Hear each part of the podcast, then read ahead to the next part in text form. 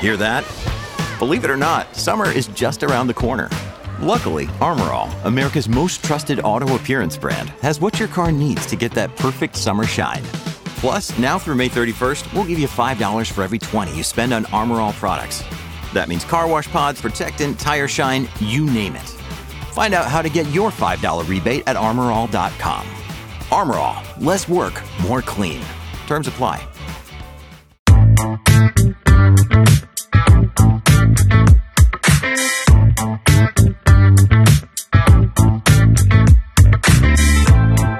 Welcome to Running on Ice, the coolest community in freight. I'm your host, Mary O'Connell, bringing you the latest tech updates, warehouse news, and everything happening in the cold chain world.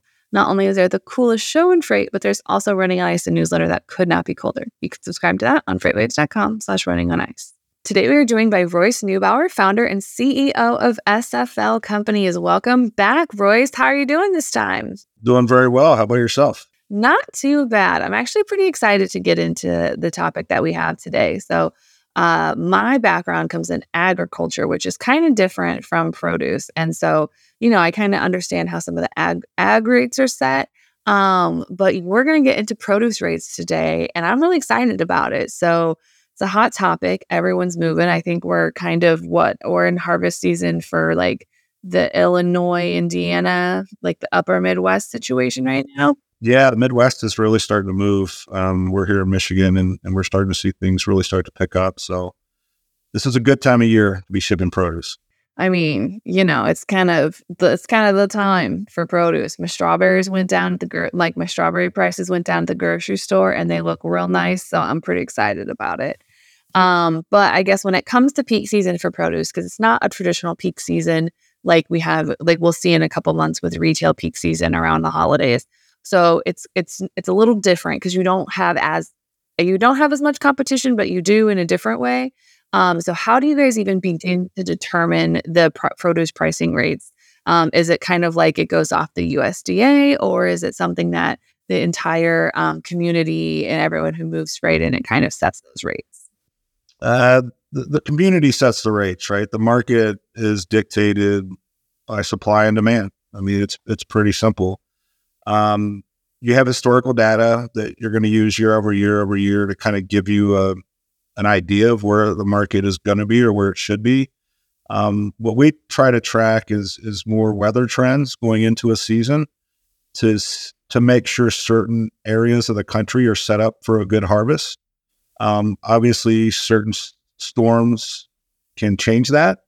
Uh, if you get a cold snap too late in here in Michigan, and then we've got multiple days of frost, obviously the yield's not going to be as strong that year, right? So that usually happens early or late spring as as crops are starting to grow and seeds are starting to to to bud.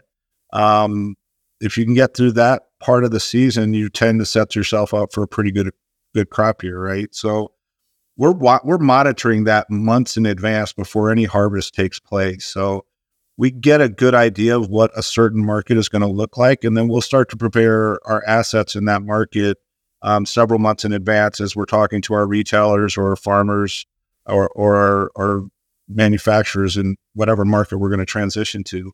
The nice part about right now is I think it sets up well for all retailers uh, because you're pulling product from all over the country. Um, California obviously is still shipping as they always do, and you know Mexican crops are coming you know directly through you know Texas and parts of Nogales still. Um, then you have you know some Florida crops that are they're peaking up. You've got peaches that are that are coming out of um, parts of the southeast, and you've got your apple crops that are getting ready here in Michigan and and you know New York and states like that. Then you've got your other green veg and your corn crops that are starting to pop. So I think as a retail consumer, you're getting fresher produce because it's more regionalized and it's coming from multiple areas. Um, where at certain times of the year we're very heavily reliant on California or Mexico or or imported crops, right? So um, this is a perfect time of year to be to be shopping for produce. I think it's the best produce time of year to buy. Um, but as far as shipping rates are concerned, it really is dictated on on certain markets spiking or or losing a crop, which will make a different market spike, right? So if you have a bad growing region, um, it's going to obviously depress that market and carriers are going to be stuck and they can't get out. So rates drop. Whereas if you have a booming market and there's just more product coming out than there are trucks in that area, you're going to see freight rates go up. Um, so when we're looking at contracts, we obviously look at historical data.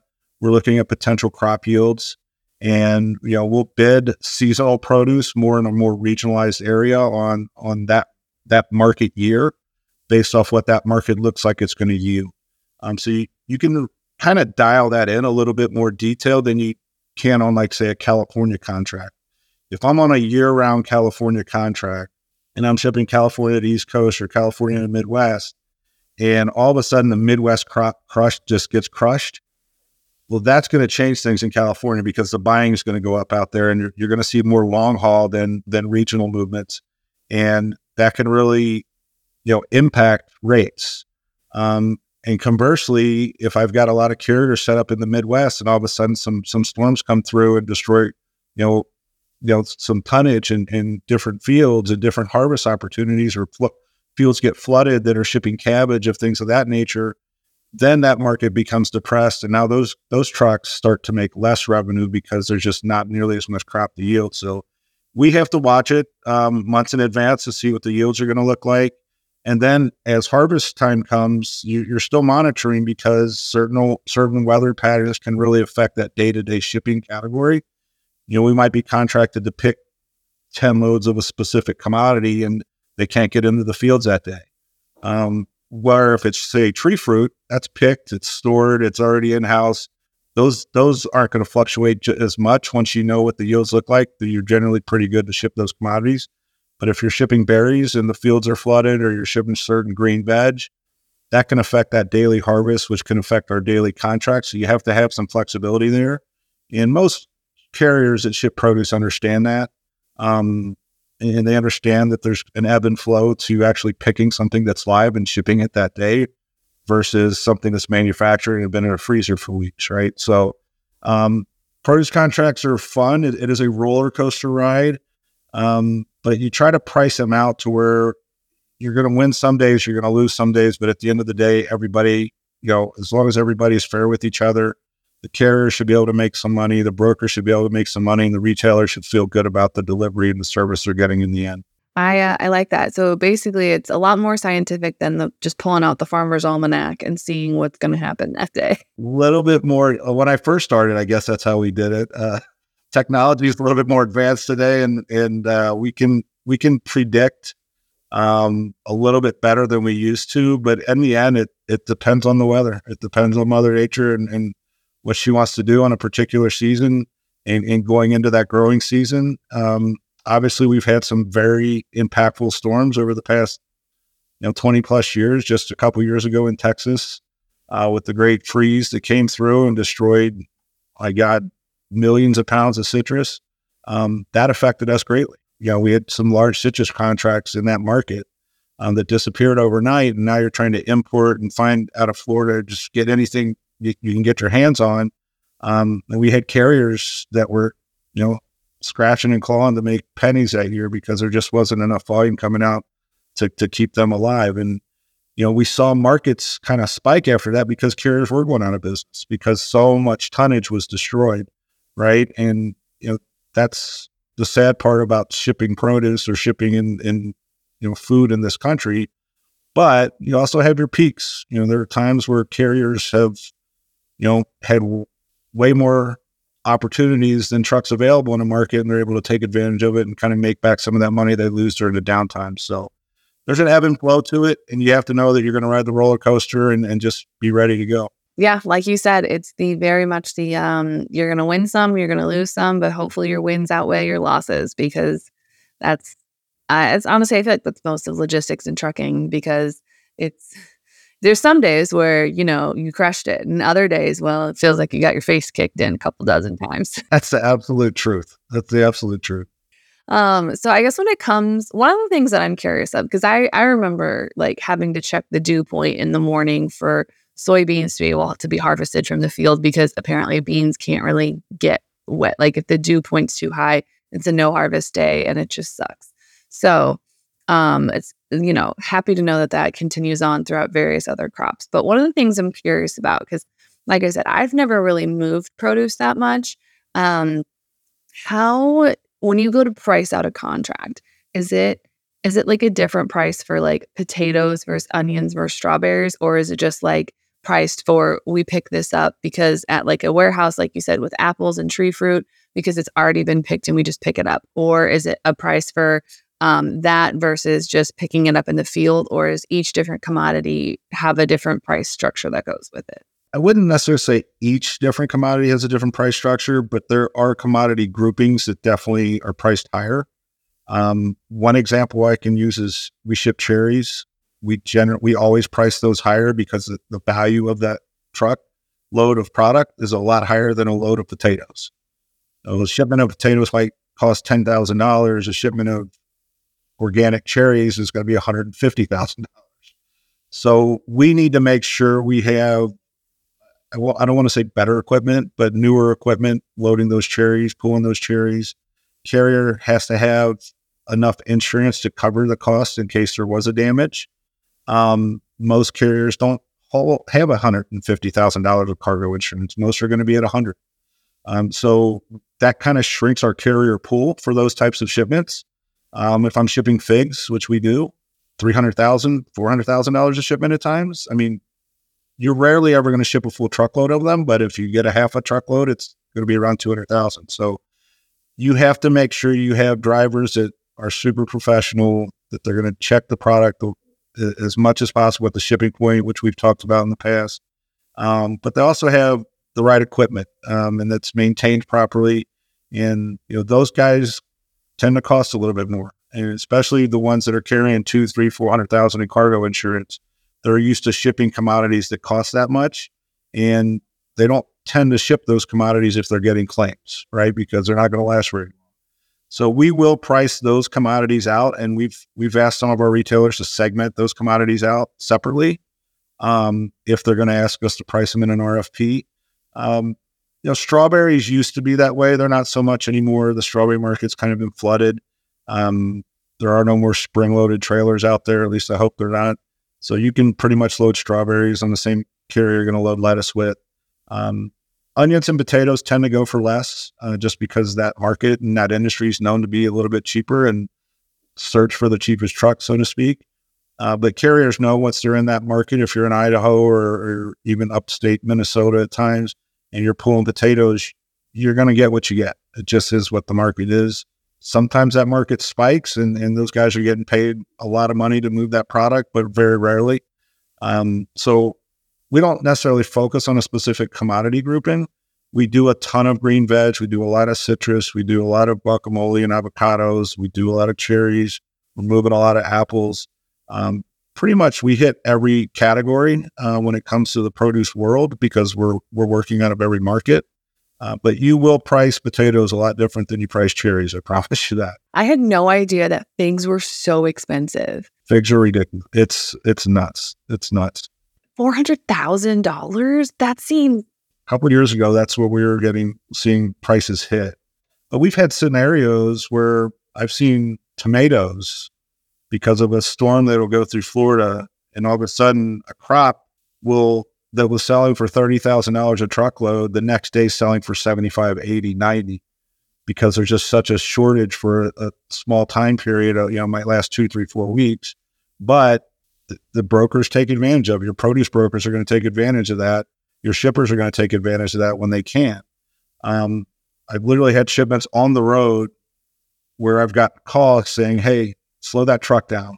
I'll pay you more to keep it on the truck because the market's rising and I just pulled it away from who was supposed to get it, and I'm going to sell it to somebody else for more. Like, well, hold on a second. When it got on the truck, it was only worth 30. So if there's a problem, I'm not paying more than 30. You know, so you're asking me to slow the truck down. And those are your produce brokers for most part, which we work with a lot. Uh, but if you're buying direct or shipping direct for a large scale retailer, you won't run into situations like that. Um, but the produce world is a little bit different versus shipping for a retailer and a produce broker versus a you know a, a, a, manufacturer of goods, somebody that makes sauces, dips, and things like that.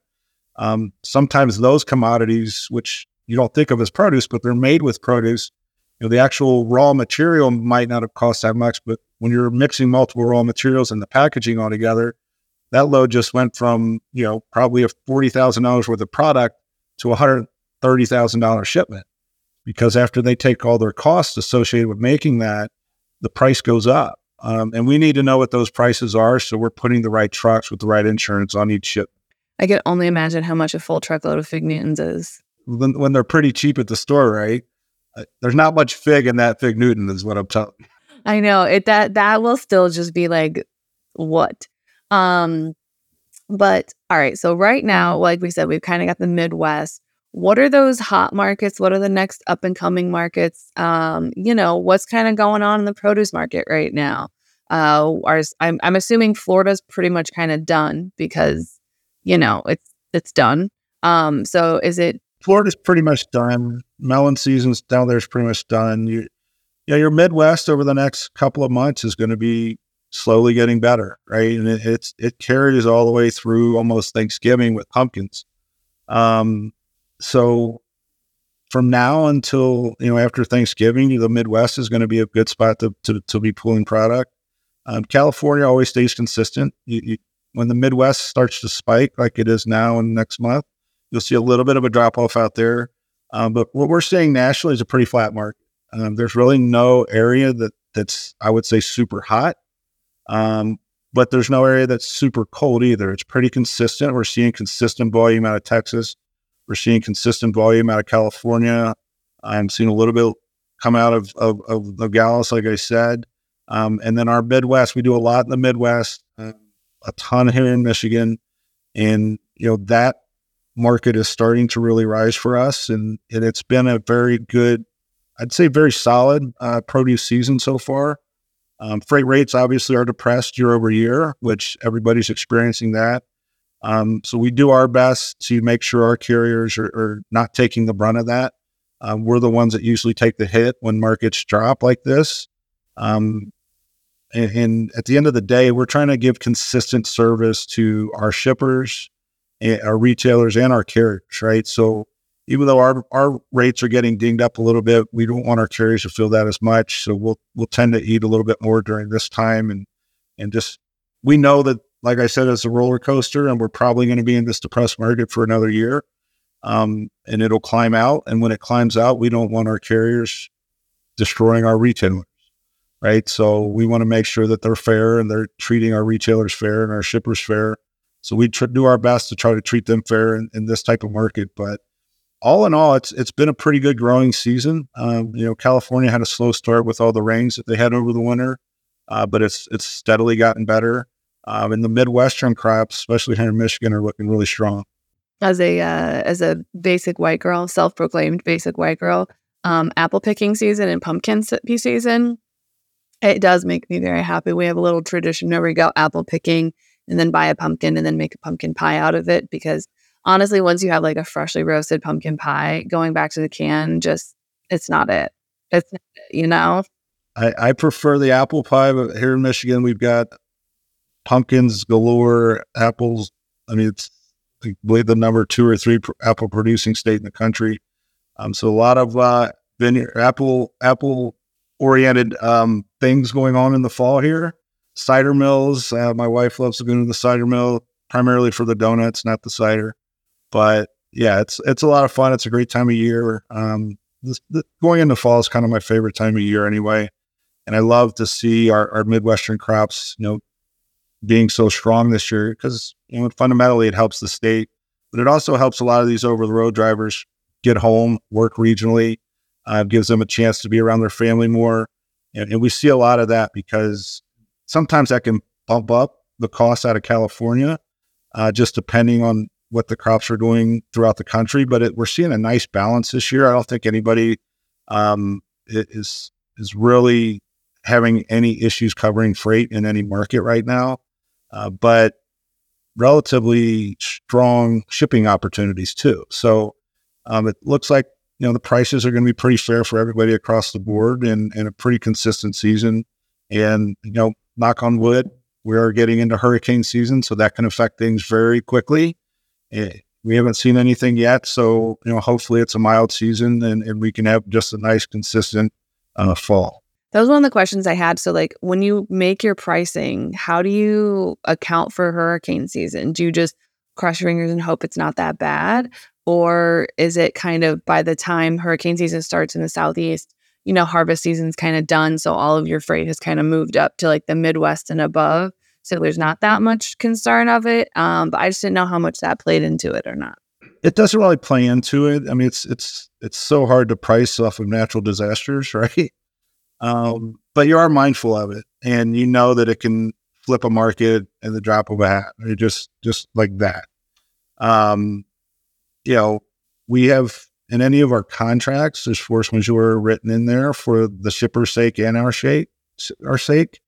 Um, so if something happens, you know, not just a hurricane, a pandemic, um, at some point in time, you've got to call that out. We've only done it once or maybe twice in our in our history, and once was with COVID. Um, and then obviously our shippers called it on us with the Texas freeze, where they lost so much product, there was just nothing they could offer us. Um, so it, it, goes both ways. Um, you know, but you are mindful of it when you're when you're bidding on a certain market that is in an area where there could be some natural disasters that they're typically prone to those. Um, you're you're thinking about it and what's what happens if that does occur, right? And where where's the next market product will be pulled from? So you're kind of planning or trying to forecast around that, uh, but you're not necessarily upping your rate in case something happens. You can't really do that. You'll just price yourself out of the market. Uh, but if if a disaster occurs and in a specific market, you know, gets affected, and, and this is the thing during hurricane season, it's not that we're pulling product out of that market that's going to affect the market. What happens is that market gets hit so heavily that government funding starts to kick in, and they're they're sending goods down, whether it's ice, water, food goods, that the cost to ship those goods down goes so high that we lose all our regular carriers that are shipping our Midwest crops. So we've had storms in the South where, you know, FEMA kicks in and all of a sudden truck drivers are making $15 a mile to drive water to Florida or to, you know, New Orleans or whatever. And all the trucks that were shipping our Midwestern crops are gone. So what does that do to our market? Right. And we're not bidding things at $15 a mile. We can't compete with that. So that's where, you know, a, a, situation like that would, everybody would have to work together to figure out, all right, how do we get this crop moved? How do we get it to the retailer? And if a natural disaster caused that problem, you can't really hold the carrier accountable for, for A, helping out their fellow America because people are starving down there, but B, making a profit for once. You know, so it is, we are, we are a capitalistic economy. So I can't blame them for taking advantage of that situation. Uh, but every, in the end, we end up working together with our retailers to, to just get the product there any way we can at the best possible rate we can. But that's really how those situations occur and affect markets. It's not necessarily if you're pulling product out. Sometimes you're just taking product in so people can survive, which in the end needs to be done. You, you know, so it has to just you just have to collaborate when those things happen. I mean, I go back to COVID and our contracts were upside down overnight. Right. But the retailers weren't sure what was going to happen. We weren't sure what was going to happen. So we were breaking even, breaking even, breaking even. And all of a sudden we started losing on everything. And we could only sustain those losses so long. So then it's just phone calls. Guys, here's here's transparency. We're going to show you what we're paying. We know you need to move it, but we can't bleed on every single shipment. So we renegotiated most of our contracts about halfway through that first year. And, you know, we were able to grow with our retailers through the process because we were transparent. We were open about what was going on and um, our service levels did not diminish. Um, our team kept working. We were able to go to remote real quick. Um, and then when we see natural disasters or hurricanes happen, you know, we're quick to react, you know, whether it's we're helping out on the FEMA if we can, or if we're talking to our retailers in the Midwest that are dealing with the pains of those trucks going south, well, how do we cover their product? How do we make sure that they're they're getting taken care of? Um, but at the same time, the carrier is taking advantage of an opportunity to survive and grow. Yeah. As someone who used to move flatbread, flatbed freight, uh, this time of year was always my least favorite year because it was when I was, it was a big push to try and get all the equipment back. And it was, I got got by FEMA uh, quite a few times. And I was like, literally name your price. Like, I'll pay you $10,000 for this. And they were like, no, no, because I still have to pull permits for this. And FEMA just says go. And I was like, but, but, but what about like 12,000? And they were like, no. So I do not envy that. I mean, obviously, I cannot fault anyone for going and helping and doing everything they can. But as having been in that position where you're like, ah, FEMA, but like, I can't be mad at you. you can't compete with the US government's budget. Exactly. Um, so slightly related to what we've talked about today, it's in the it's in the produce food world. We already know where you stand on cereal soup and all of that. We've heard your best dad jokes. So, if you could only eat one color of food for the rest of your life, what color would you choose? I, that's an interesting question. I, have been asked this before, and my answer is the same as it was before. And I, and I don't think it's a good answer, but whatever color steak is, that's what I'm eating. Whether that's a brown or blackened, it doesn't matter. Steak is my color. Okay, so like the brownish, blackish, grilled, the grilled color. Yes, medium rare, pinkish inside. That's exactly what I want. I absolutely love that. Um, I would also love that as well um, if I could only eat that. Um, so if anyone wants to reach out to you about maybe some great steak recommendations or if they need help with their produce pricing, where can they find you outside the show? Um, great steak recommendation. Jeff Ruby Steakhouse in downtown Cincinnati, hands, hands down the best steakhouse in the country. Um, and then they can reach me at www.sflcompanies.com or royce at sflcompanies.com. Awesome. Thank you so much for joining us. Thanks for having me. You can catch other episodes of Running on Ice right here on Freightwaves TV, YouTube, or anywhere you get your podcasts like Apple Podcasts and Spotify. Need more Running on Ice news? No sweat. Subscribe to the newsletter on freightwaves.com slash running on ice. See you on the internet.